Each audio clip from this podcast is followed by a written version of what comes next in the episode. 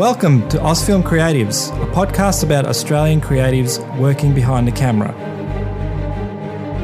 My name is Peter Sylvester, and I'm your host.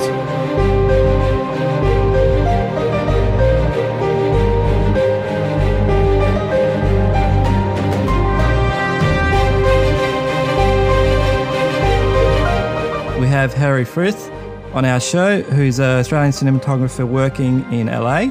His work includes Island Hunters, which is a travel show of sorts, and uh, he's traveled around all across the globe uh, filming different islands. And uh, lucky enough, he came along with his crew to nearby islands where I lived, and uh, I got to work on a little production assistant role on it, and uh, that's where I met Harry. So he, uh, I was quite fascinated by his story, and I really wanted to get him on the show. Majority of your work is television, but you also do feature films. So yeah, welcome to the show. Oh, yeah, g'day from LA. Excellent. How did you get into cinematography? I mean, I don't know much about your Australian history. Um, Right. I, I really know what you've done, obviously, in, in LA and in, in America. So, yeah, just Yeah. let us know a little bit about yourself as far as your early days of what made you become a cinematographer. Well, I, um, I started off as a, um, a press photographer and uh, working for the Australian Tourism when I was a teenager um, in Noosa in Queensland. And it was like the, the perfect life. You'd take a few photos and uh, go surfing. I, you know, wanted to be a film director. Um, I don't know why, because I love photography so much. Um, so I, um, I moved to Sydney and I ended up uh, working on, on uh, various films, you know, like in the, doing art department running and stuff like that. And then I moved into uh, uh, clapper loading, and then I moved into being a, a camera assistant stroke sound recordist, you know, for SBS News. And um, I didn't know anything about it. I was just told uh, plug the microphone in there, press record, and aim the mic at the action, you know. and that was my training, so I had to learn the rest for myself. So lots of uh, lots of perspiration involved in the in the early days of uh, not knowing what I was doing. Um, so um, yeah, so basically, I didn't go to college. I learned on the job, and um, just bought all the American cinematographer books and and got the American Cinematographer magazine, and uh, and um, educated myself basically, and, and hung around filmmakers and actors, you know, that are all uh, rich and famous now. Um, you know, and uh, that that was my education. Nice. So, I guess obviously you, lo- you loved uh, taking photos. Is there something s- really specific that you really enjoyed about uh, taking images and being a cinematographer? Like, why did you really hone it onto that specific role? Well, early days it was a it was the fascination of like waiting for the film, you know, the, to be processed. Um, whether you're shooting film, um, you know, moving images or still images, it was the fascination that something would come out, and, and you'd see the image and go, "Wow, that came out. That's great." but now that you can see everything immediately, um, you can get a better idea of what you're um of what you're doing, and uh, it's really and you can take more photos and cost less money and all that sort of thing. And uh, the main thing for me is, you know, like the framing, the composition um, is really important to me, and the, the lighting and capturing things at the right time of day, um, and you know, frame size, um, you know, rule of thirds, all that kind of thing is um is um, infinitely fascinating. I could just keep doing that for the rest of my life and never have to do anything else. It's just a yeah, it's a beautiful thing. Yeah, I mean that, that's pretty similar to me as well. It's just always Yeah. seeing something in a different way and how you could shoot it differently. And once you even get into the edit room, you look at it and you go, "Oh, actually, it'd be really cool to actually shoot it a different way." So yeah, I guess that's probably what drives me. But um, Yeah, and then you did a beautiful job on Ben Hall. It was lovely. oh, thank you. Um, um, but uh, um, you know, it's it, you know the, the the step forward from shooting photos. Photos is like it's a lot of freedom because you're on your own. You're doing your own thing. You're your own boss and all that sort of thing. So you can just and take you know stills of landscapes and people and whatever else. So you're au- autonomous. But um, when it comes to um, uh, film, you know, like you're uh, or uh, shooting TV shows, um, it's a collaborative um, job, um, and that's and that's really wonderful to work with people and have a great team um, and uh, and also um, you know uh, the, the fascination of uh, shooting to edit is, is great too. You know, like that's that's something that will always be fascinating. Is is um, getting the shots, getting the coverage, and then um, and then taking it back to the edit room and uh, and having people edit it and say, you know, it's seamless and uh, you know um, give me some more, basically. You know, so that's that's a real sense of pride too. That if you can, and if you can cut it all um, without a lot of, uh, you know, in camera as much as possible, um, I like that too. So that it gives the editors less, um, you know, stuff to sift through. You know, and if they like your stuff, and and and uh, you know, that's really great too. And so you give them enough, but not too much. That's for sure. Yeah, I mean, it's it's it's a key thing. Like with, with cinematography, I think um, people forget that you know it is it is a communication tool and and it's very powerful if you can really capture something within one frame. You know, a whole story. Um, you know, and it's you know they say about photos, you know, a thousand words, but you know, in, in, with motion picture, even if you can capture a scene that happens in one take, is it's amazing. Like yeah, Five Easy Pieces is a good version of that, like that, that 360 degree pan at the end of the film, mm. you know, and that goes for like minutes. Um, yeah, absolutely. People are starting to cotton on to uh, not editing so much.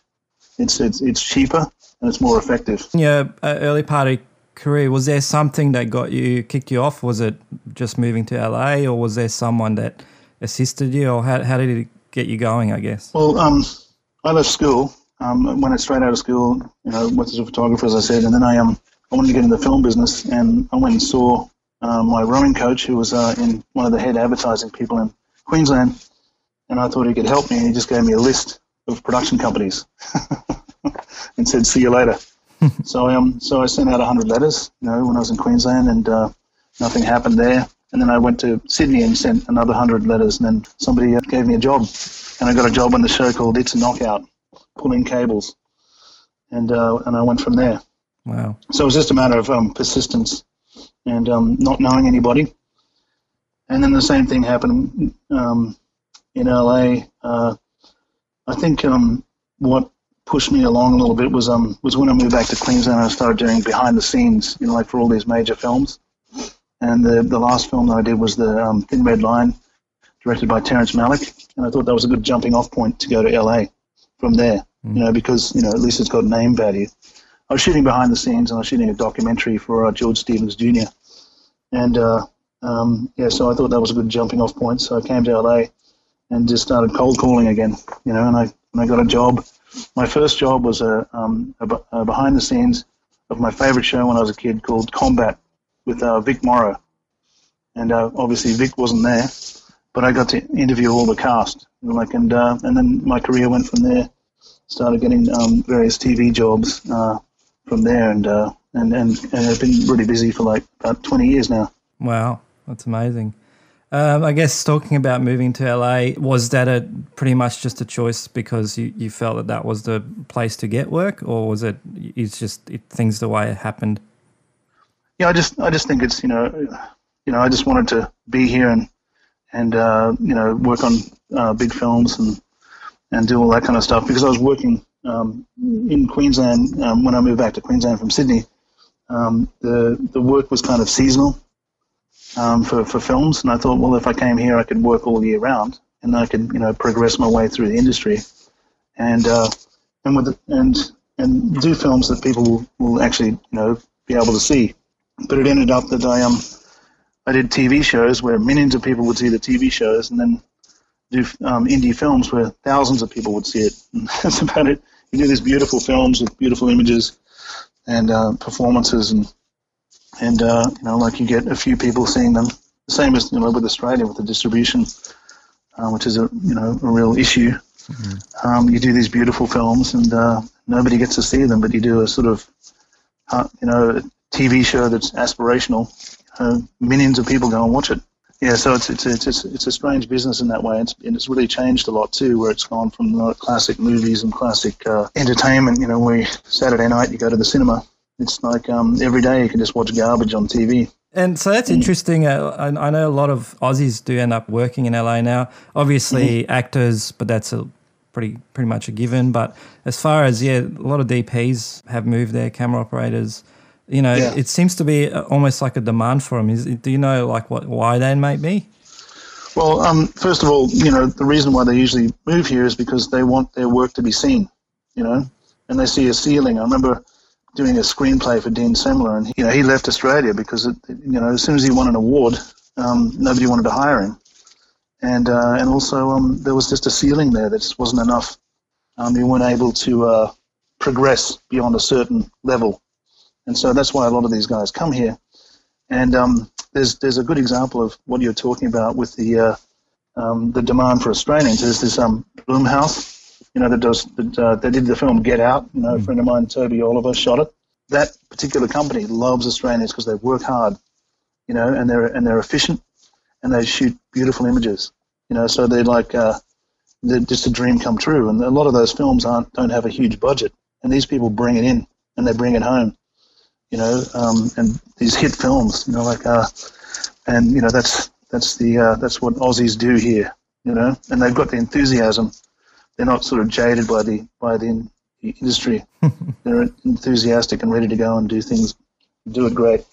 They yeah. have pride because they're Australian.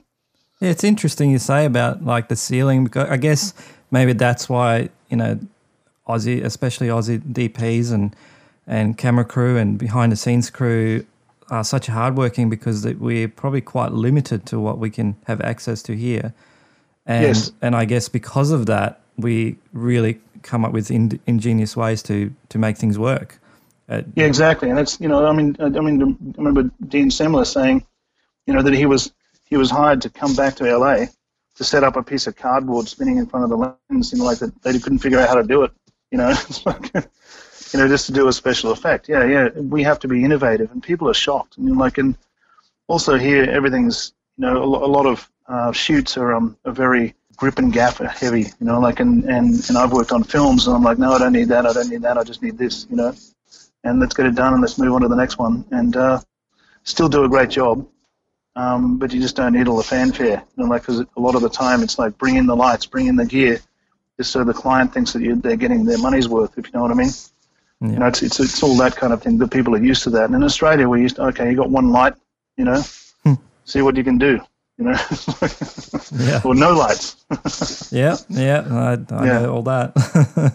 yeah, so and, and that's that's another thing too. Yeah, absolutely. You know, we're definitely, you know, um, uh, trained to innovate you know, like and uh, and come up with solutions, you know, adapt and overcome, you know. So we'll move on to things you've worked on, recent project that you enjoyed doing, and maybe talk a little bit about the the approach and working with other creatives and director and artists. What what did you like about it? What was some of the challenges?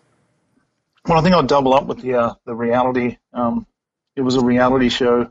You know, it's just chewing gum basically. You know, like and uh, you know, people. You know, the show that you um, worked on for a second um, in Australia. Um, I did five years on that, um, which you know limited my show reel for sure. But uh, I got to percolate. What I, what I loved about that job was that it's not a beautiful film. It's not um, it's not going to people aren't going to um, have a catharsis, you know, during watching the show on HGTV. Mm. But um, but I got to um percolate it down and uh, and streamline everything and uh, and shoot the show really quickly. They started shooting the show. They'd 12 to 20 hours a day, and I got it down to five hours a day. Hmm. and um, we got everything, and we got and, and and made it easier for the editor as well. And um, still shot you know beautiful footage and um, and got the information. And uh, I really loved um, sort of coming into that show. You know, like uh, they'd shot two episodes, and then I came in after that, and I just sort of cleaned it up and made it. Uh, and made it efficient and still look great. I really love that aspect of streamlining things uh, yet still getting you know the, the best quality you can possibly get. You know, how did you manage to cut it down? What what were some of the I guess inefficiencies you found that was happening? Just taking too long, you know, with uh, with setups and um, and scenes and um, and not sort of pushing things along um, is the main thing, and then having a system as well. You know, like uh, basically I had one light panel, um, one by one bicolor light light panel, and a four by four silk and a six by six silk, and that was my lighting setup. Mm. And I would set that up quickly and efficiently, and um, and then get it done. No one was ever waiting for us ever. We were always waiting for the cast, and that's you know that's pretty much you know the, the way I roll anyway. Um, but uh, yeah, it was it was just it was about having a plan, pushing it through, or if you don't have a plan, you know, come up with one straight away and get it done quickly, and you know, figure out where you're going to shoot, you know, and and what's going to happen on the spot a lot of the time too. And uh, people take their time with that stuff. They don't make the decisions quickly, and you have to on these shows, especially that show. You know, there could be a hurricane coming, and you've got to get it done in an hour, not five hours. You know, and uh, and we would do, we would manage to do that. And I think a big part of it is just um, being able to innovate on the spot, to be able to actually come up with stuff that's good um, immediately, and not sort of um and ah about stuff. Mm. Yeah, that's that, that, that, that's very time consuming. Yeah, that's definitely you know, it's like when you work with directors and and some of them are you know like to feel the, the scene, but yeah, yeah, sometimes you you you have to help them prod them a little bit along because you're just like, uh, that's nice. Yeah, we don't have time to feel the scene. Let's yeah, when, just get shooting. Yeah, the last last um, film I worked on, Addicted, which you know had all this great crew, great great gear, and all that sort of stuff, and it was fantastic. But it was um, first time director um, on that shoot, so I um, came up with a system um, for him. Is that uh, I'd have him, I'd you know I, I suggested he work with the actors and, and the dialogue and the and, and the information you know that's going to happen, and suggest that he uh, just let them walk into the scene, find their places, and uh, and, and if it worked, um, put the marks down after that, and just do a lot of the blocking out for him. You know, which which really helped him a lot. He didn't have to think about the shots, mm. you know, because he trusted me, and so he just had to think about the performances, and uh, and I took care of the coverage and the and the blocking, you know, and uh, and so we got things done very quickly. We you know we shot that film very quickly, and it was it looked good. Talking about that, that trust as well like when you're working with other crew have you have you had instances where it was a struggle where they, they didn't have enough trust in you or vice versa even? Oh absolutely. Yeah. And there's been you know times where you know there has been a bit of butting heads because I, i've got a very strong sort of visual sense of things and i pretty much know where the shot is you know and uh, and when people start sort of not trusting you, it sort of messes with your radar a bit, I guess. Mm. You know, and so you have to start thinking, you know, what do they? Why do they want that? You know, what's going on here? All that sort of thing. And, uh, you know, if I can spot a shot straight away, the best shot, um, you know, because that's my job, um, then uh, you know you, you tend to want to go with that more often than not. And if there's good reason not to go with it, then um, I'm open, you know, to to um, any suggestions. But yeah. um, you know, like it's also it's not just the, the, the, director trusting the DP; it's the DP trusting the director and his vision. Mm-hmm. You know, so that that's it's a two way street for sure. Yeah, yeah. I mean, and obviously, I think if in pre-production, if you really sort that that vision out, it's it's you know pretty easy to, to yeah. get on the shoot yeah, on you, a day. Yeah, if you have pre-production, yeah, you know, like uh, you know, like uh, you know, I've had films where you don't get a storyboard, you don't get a script until the day of. So you're actually improvising on the spot. Wow. And uh, you know, and maybe some location scouting, you know, like and uh, you know, but yeah, pre-production, yeah, nice luxury. wow. So uh, touching on uh, reality TV, you've obviously would have experienced um, some of the really good things and bad things that happen as far as creatively. So you can easily compare because you've also shot uh, narrative is is some comparison of what's a really good thing about shooting uh, reality TV, but also versus you know shooting a narrative, and also some of the bad things as well. Yeah, well, the early days, you know, like I shot in the early days of reality, you know, back in the early 2000, you know, like 98, I guess, through people, a lot of the time, the producers would be scared by um, executive producer or showrunner or whatever, and they just shoot everything mm. and he knew that it wasn't relevant, you know, and um, that would drive me crazy, especially coming from an economical background of you know, like of shooting on, you know, a film, getting everything, you know, like uh, in the in the can, you know, in one 400 foot roll. And these people are rolling for like 18 hours a day, you know, like on nothing, mm. and uh, that would drive me crazy. Yeah, so the good things is when, when you get when you get a system going, it becomes more like a um, like a documentary, and um, and it becomes enjoyable because you know, like with reality and documentaries, they move quickly, and so it becomes more like an athletic event. And uh, and then at the end of the day, you're like, oh yes, I did it. You know, like, and I'm really my body's aching, and uh, but we did it. You know, and uh, and then a lot of time on a film, you can just be sitting around all the time, and that drives me crazy.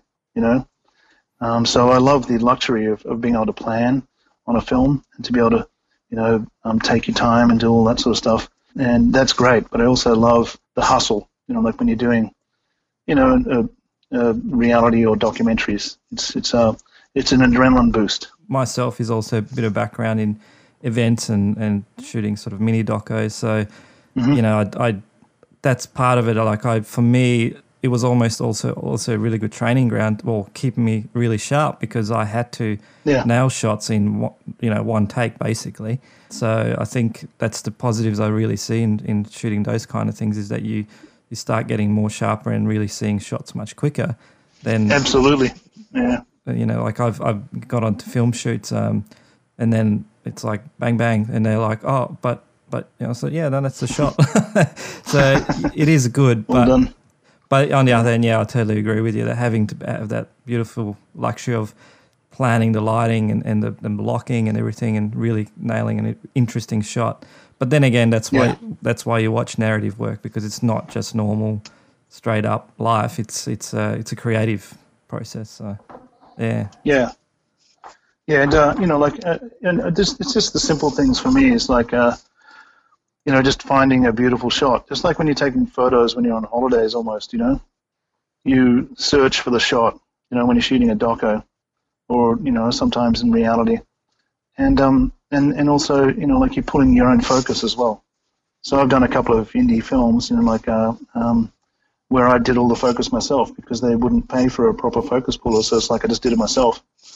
And um, yeah, and uh, um, and and sharp all the time, you know, and people are surprised. But mm. um, but it is a real luxury to have like a great focus puller because then you can concentrate on, you know, everything else a lot more. And uh, yeah, I, I do, I do. Great focus puller, you know, is is uh, is the difference between you know, huge difference. Oh yeah, it's huge. I, yeah, I'd, I'd, worked on a, a, web series last year, and that that similar thing happened. I was camera B uh, slash second unit, and yeah, no focus puller, so I mean, good thing is that the, the DP he was he was you know he, he knew what he was doing, but um, yeah, and all the lightings and everything set up, so it's all good. But yeah, it's uh it it's good and bad, but you know they they, they were quite happy that you know the outcomes because I I had a SLR lens, a zoom lens, so okay, you know, focus pulling so on that is not very accurate.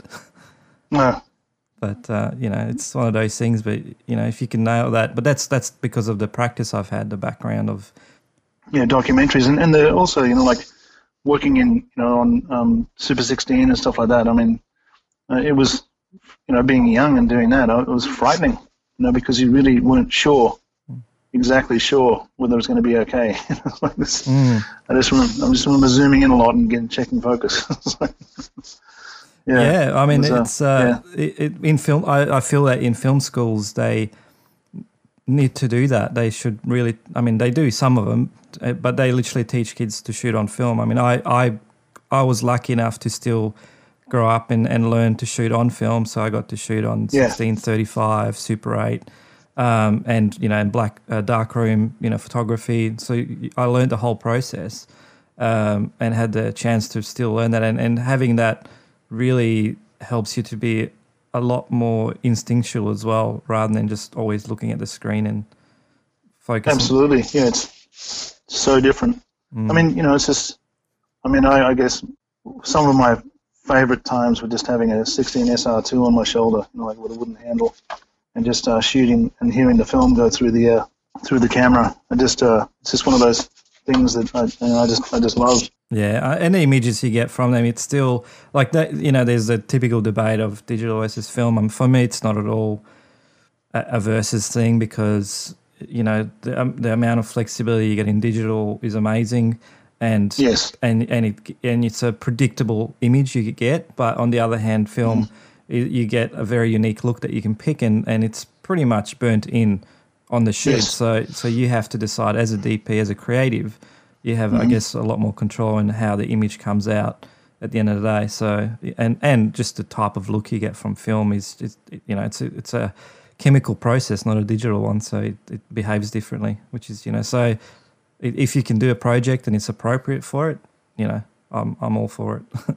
yeah, absolutely. And like, but and, and as you said, you know, that is um, there's a lot more autonomy. You know, like when you know people like you know like the old guys, you know Haskell Wexler and all those guys. You know, like they uh they used to uh they used to lock in a look. You know, they'd underexpose, you know, crush the blacks, and that was it. You know, and uh, Owen Roizman, yeah, yeah, and uh, the Prince of Darkness. You know, Like, uh, yeah, these people used to lock in a look, and, and it would drive the executives crazy. Um, but you know, it's once again, I, I guess it comes down to trust um, with you and the director. You know that he's not going to like uh, change your vision, but um, um, assuming that your vision is good. Yeah, yeah, of course. Yeah, yeah, So you got that trust is built based on on the professionalism of understanding and and previous work. So you know, yeah, and and the you know like and it's it's a collaboration. You know, if you're going to work with a director, then you've both decided to collaborate. You know, and so uh, that's that's in the in the perfect world anyway. yeah. Just occasionally you do get it, which is great. So yeah, I guess uh, talking about you, you, you have uh, your approaches with with um, building a system. So I guess the big part of it is is obviously communication. So I guess how how do you try to approach to make sure that you communicate? You know, especially if you're going to change up things a bit and make it work. Is it is it more of a just a discussion, or, or do you really put it down on paper for them to really see? Yeah, I do. I do a bit of the paper thing, but a lot of the time I'll just um you know get out the iPhone and get the uh, Gregg Toland um, app and just say you know like take a picture and say that's what I'm thinking, and that usually gets through them. You know, like uh, rather than trying to explain it, it's you know like pictures actually work really well um, with um, uh, the people that I've worked with, and they'll say, oh yeah, that looks great, yeah, like that, that works for me, um, rather than going through the explanation. But I I have used uh, um, storyboard software um, in the past. Um, you know, there's that animated storyboard software. Uh, Um, It's called FrameForge. I use FrameForge. FrameForge, yeah, yeah, yeah, that's yeah, the one I use. Yeah, I mean, do I've you use that? yes, uh, I've moved on. I- I've started using that, and that's really good for basics like storyboarding, especially with directors. Um, you know, it gives you a pretty good Yeah. flexibility. Uh, but I also now have moved on to the Unreal Engine because I actually want to try and pre-visualize the actual lighting, and that's Right. that has amazing like real time lighting. Because the problem with three D programs is you have to render the image, and you'll sit there Yeah. for two minutes waiting for it, and then you're like, oh, okay, that's not good. But with the, with the real time Unreal Engine, it's amazing. They just it's going crazy. Like in the next year, you'll be able to do uh, pretty much real time ray tracing, which means as far as lighting, you can really achieve very, very close to real type of lighting, like whether you're doing soft lighting or hard lighting or anything like that. So, yeah, I'm, I'm, I'm a big fan of pre visualizing the look as well Yeah. because, as you said, pictures tell tell the, the, the your director or the producers a lot quicker if I send them a, a properly rendered image, even if we Yeah. don't have the set because the set's got to be built or the location or whatever. They can kind of see this is the lighting we're going for.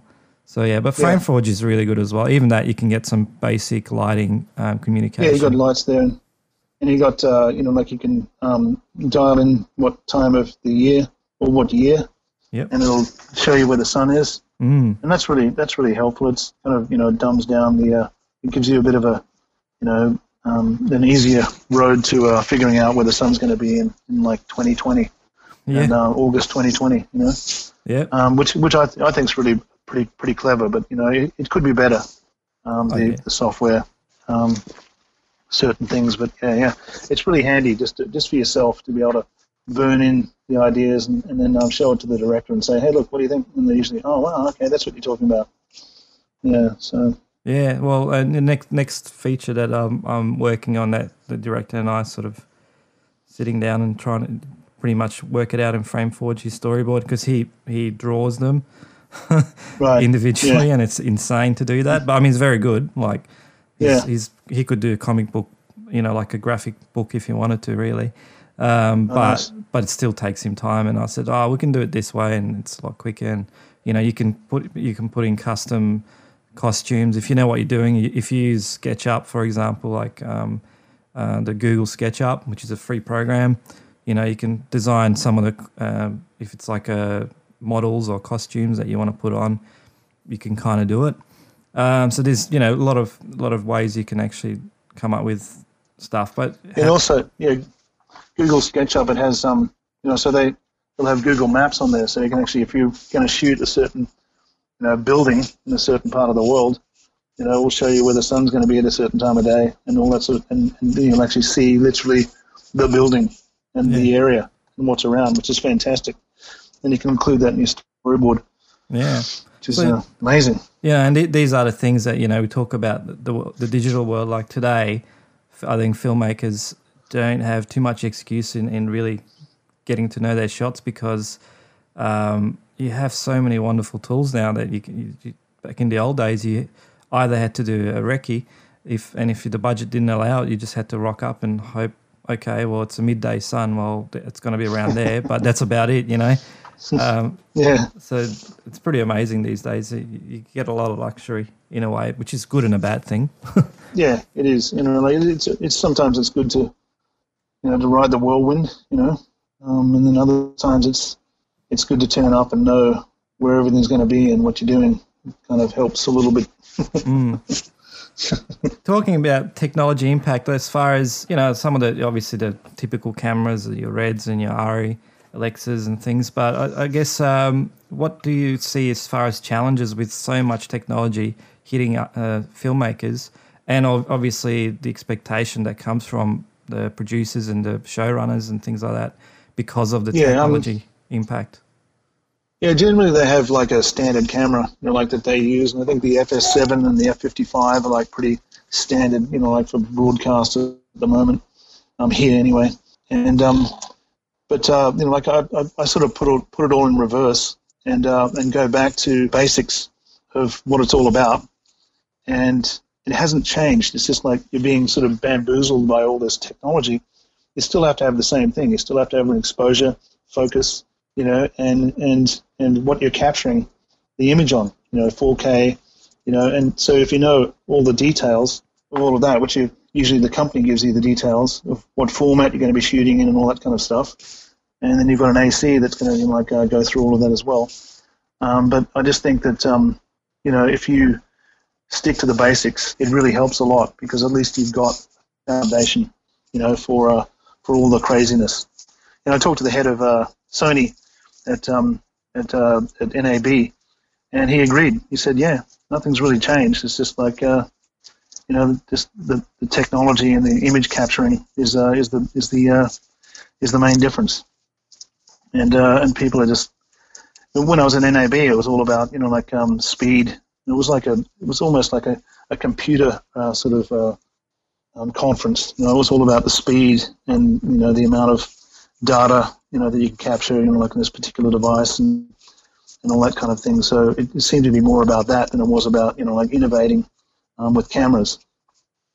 To me, and like, uh, but as far as all that's concerned, it's it's kind of scary, you know, the, the business at the moment because you know I'm, I'm sort of pretty old school as you can tell, you know, uh, but uh, um, things are changing. You know, like you're going to 4D and and uh, um, virtual reality and all that kind of stuff. I mean, things are just um, things are going to get um, very technical in, in a couple of years. I think it's going to go beyond just you know like uh, getting a new fancy camera. It's going to be more about you know how we're going to see things, you know how we're going to view things, and, and how you're going to acquire that for people to view that a certain way. You know, Mm. um, that's and that's I, I, I love the um I love the old fashioned industry. You know, like and you know like I watch a lot of old films all the time, um, and uh, so it's kind of you know we all have to man up and uh, and move forward and see what uh, see what see what the business has to offer us next. On one side, like you said, it the, the old films, it's it's just about great pictures, great script, great performance, great sound, um, and that's all it comes down to. You know, obviously the execution of it, but um, you know, it, you know, the three D thing kicked in, didn't really work. Like Avatar really came in strong, and but that was purely made for that reason. It was it was a film that was designed. Uh, you know, the story was pretty simple. Um, and it, it was designed for you to experience a 3D film.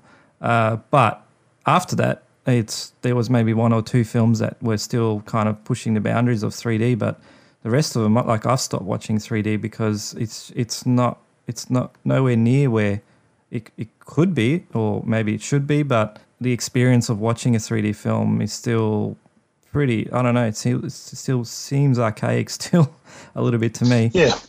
Well, they were doing a lot of the 3D in post. Yeah. which which really was cheap and nasty, and that happened very quickly. Mm. They figured out that it was cheaper. Um, you know, so uh, yeah, so that I guess that ruined that movement. Yeah. And it did go away, and people's eyes were hurting, and you know, it's like Yeah, and I Yeah, know, so- I know James Cameron at the moment is trying to develop a, a non-glasses 3D screen uh, setup, and you know that'd be amazing if that kicks in. But I think the capturing of 3D is still a little bit long way from the experience of a of the real 3D that as a person has, because yeah, you have a brain in, in there as well, not just two two lenses, but your brain actually does a lot of other processing visually that you don't, I guess, see just by putting two lenses to, next to each other, making sure that Yeah. everything is all matching. But um, so I guess that part of it, and and VR, I, I think is going to have its own unique niche thing as far as experiencing films. It's it's it's definitely going to be a huge challenge trying to create films in 3D if, if that's where the, I mean in uh, VR. Um, you know, like I've talked to a few VR guys, and definitely it's going to be a different form of narrative, I guess, is what I'm seeing, uh, and Yeah. not the same kind of narrative that that films are giving us. And you know, at the end of the day, the good example is you know Netflix. There's tons of tons of shows and everything that's on there. So I think that format of storytelling is still going to be a long, you know, it's going to stick around for a very, very long time. If you know, it's like Yeah. photos; people still take photos. So Yeah. you know, it's that kind of thing. So I don't, I don't know. Like, yeah, it's it's really bizarre for me because I'm, I guess, I'm in between that. Um, you know, a little bit of the old school, but I'm I'm I'm experiencing. I'm a huge supporter of the the technology changes and, and giving me you know an e- easier way to acquire good images. But on the other hand, it's yeah, I, I, like you said, I think just knowing that back to basics is the key thing. yeah, absolutely. You know, like that's I think.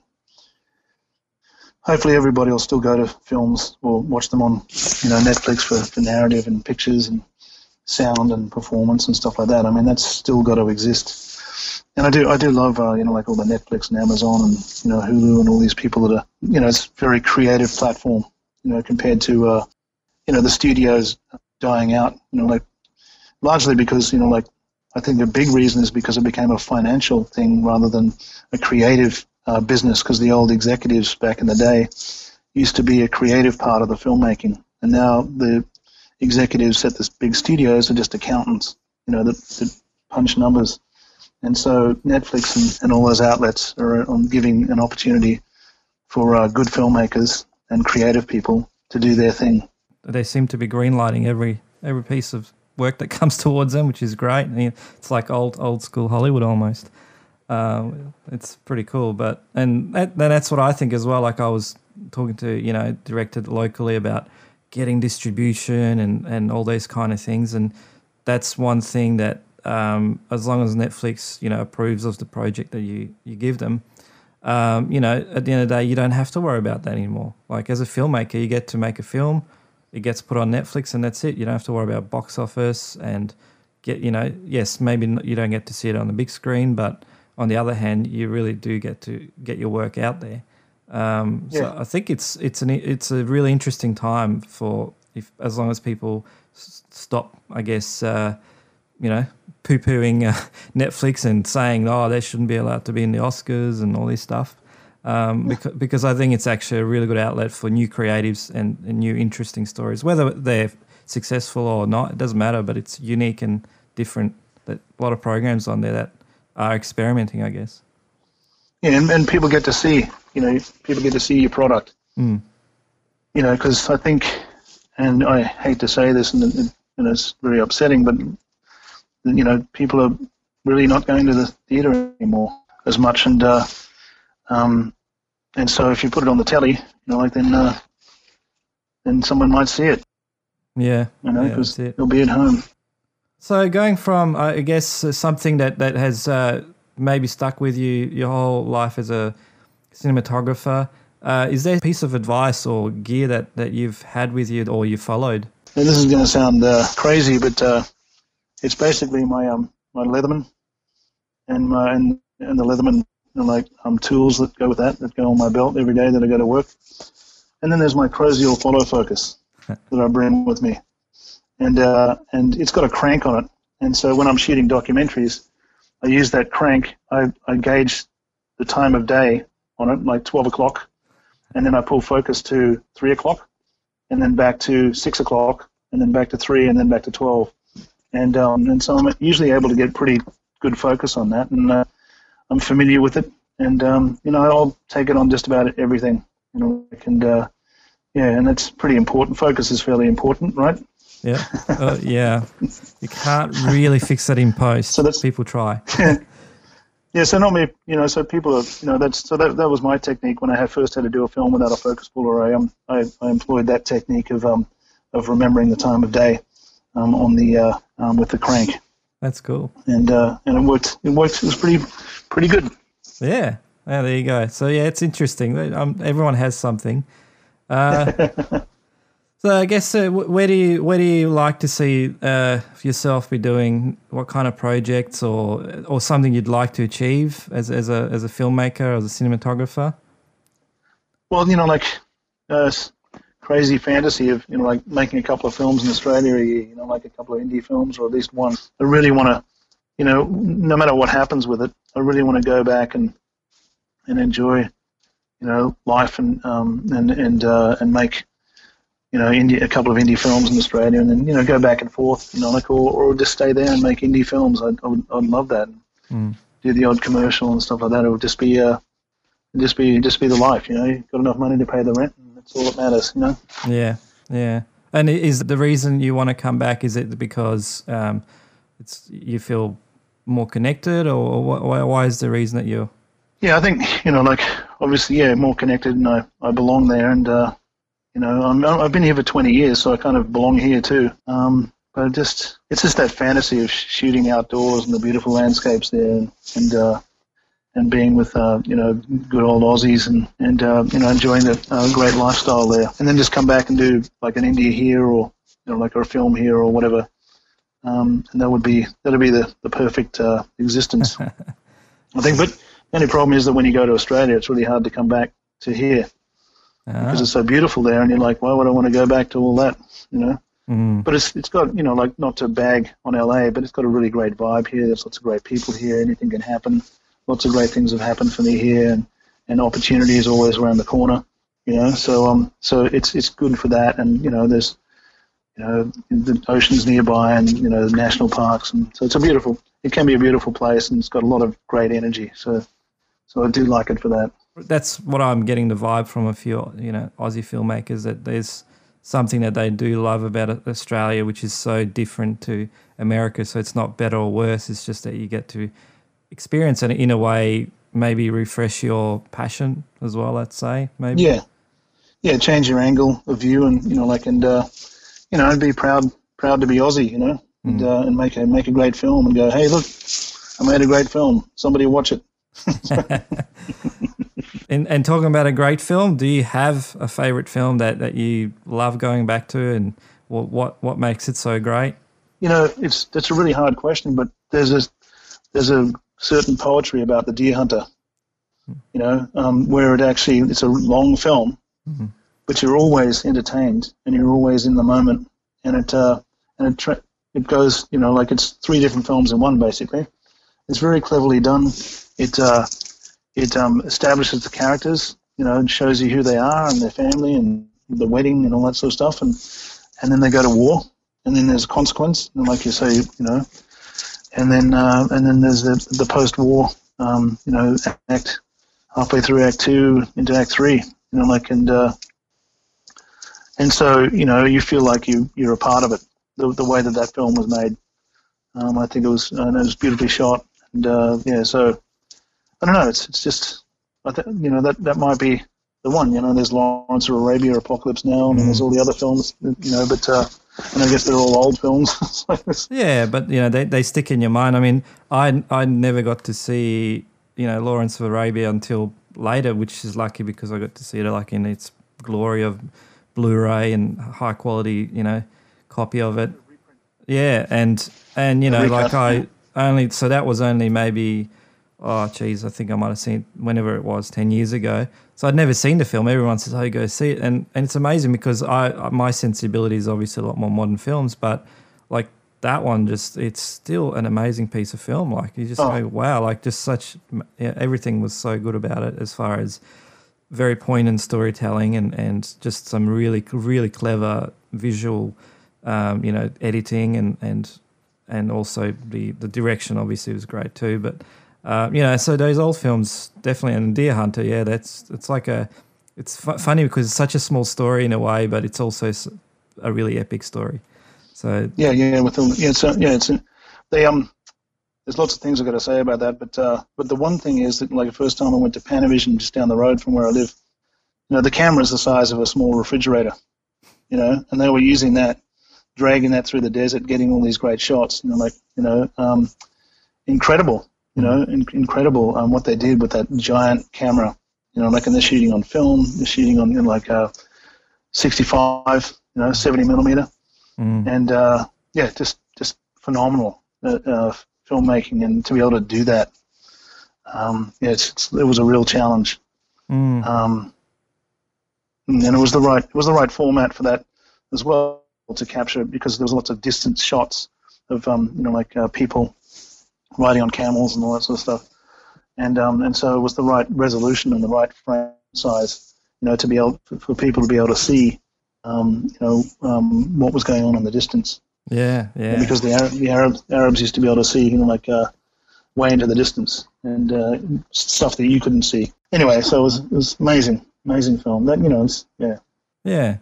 So you know, and, and you look at you know modern films, and uh, uh, it's it's it's sometimes yeah, you just go, well, they, would be able to achieve that with, like you said, big big cameras, and you know, and, uh, and it's great that you have modern filmmakers like Christopher Nolan who who really want to stick to shooting big format and film yeah, and and still trying to get as much in camera as possible because Yeah. at the end of the day there's always I, I still feel there's always just that slight disconnect as as beautiful as the cgi guys do everything it's just never you can just feel it it's not not exactly right um, so Yeah. i think that's the key thing about some of these old films and and telling well, you know, well, being a being a filmmaker, you'd know that you'd spot that right away. Mm, Um, the funny thing is that you know, like a lot of the kids these days, you know, like uh, the next generation, um, they are used to it. mm, and I and so I'm I'm a big believer in live action effects, which I'm sure you are too.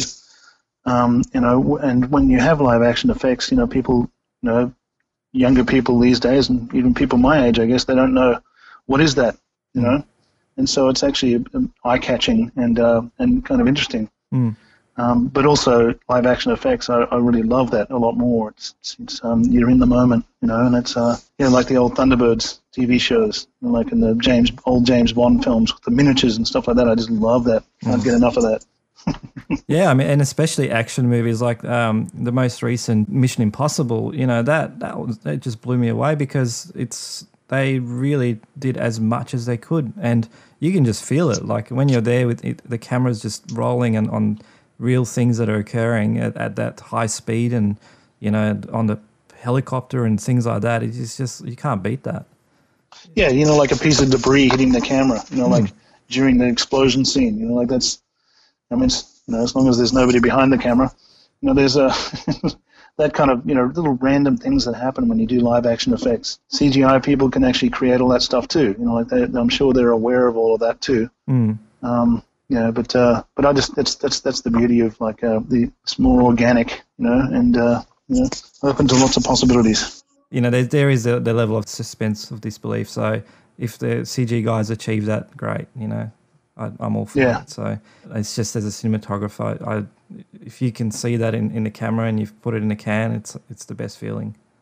It is absolutely yeah yeah you got it all all done in one. So, Yeah, yeah. The old days of Fellini and his uh, Mm. you know sets and, and things that he used to do, the way he used to do things. You know, he'd actually make things not look realistic on purpose. Mm. You know, like and uh, and uh, that was great. And and love the old back projection and the Hitchcock films and all that sort of stuff. I love that stuff. It's so great. it's like Yeah. rear projection, rear Yeah. projection. Yeah, yeah. Yeah, uh, A- well, Aliens is my favorite film as far as a film Yeah. I'll watch a million times, but lots of rear projection in that.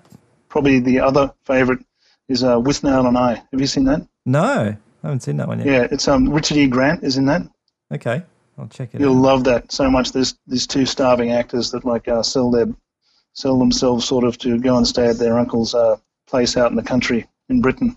Oh wow. Um, it's it's uh, yeah, you'd love it. It's hilarious. And it's a beautiful film. It's it's one of my favorites. It's just, it's from the hip, you know, like and it's kind of you know semi doco style film, but it's it was made you know like about 20 years ago. But yeah, you've got to check it out. Richard E. Grant Withnail and I. Excellent. Well, there you go. Recommendation. That's, good.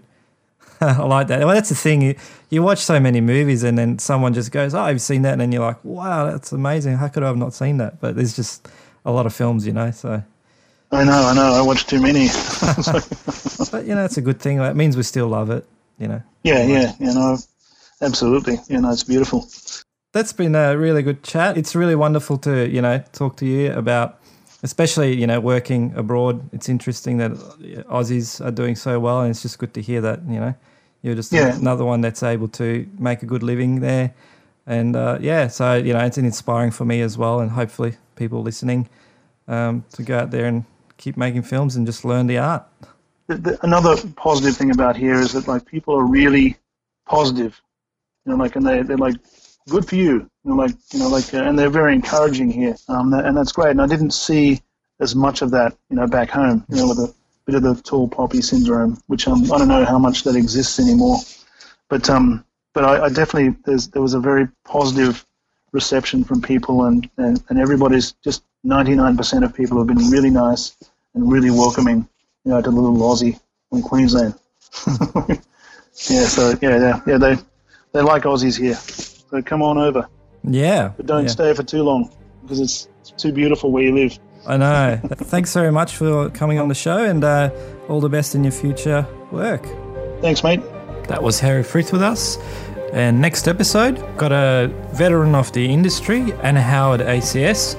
So make sure to join us and uh, yeah, make sure you hit the subscribe buttons and uh, listen out in a couple of weeks.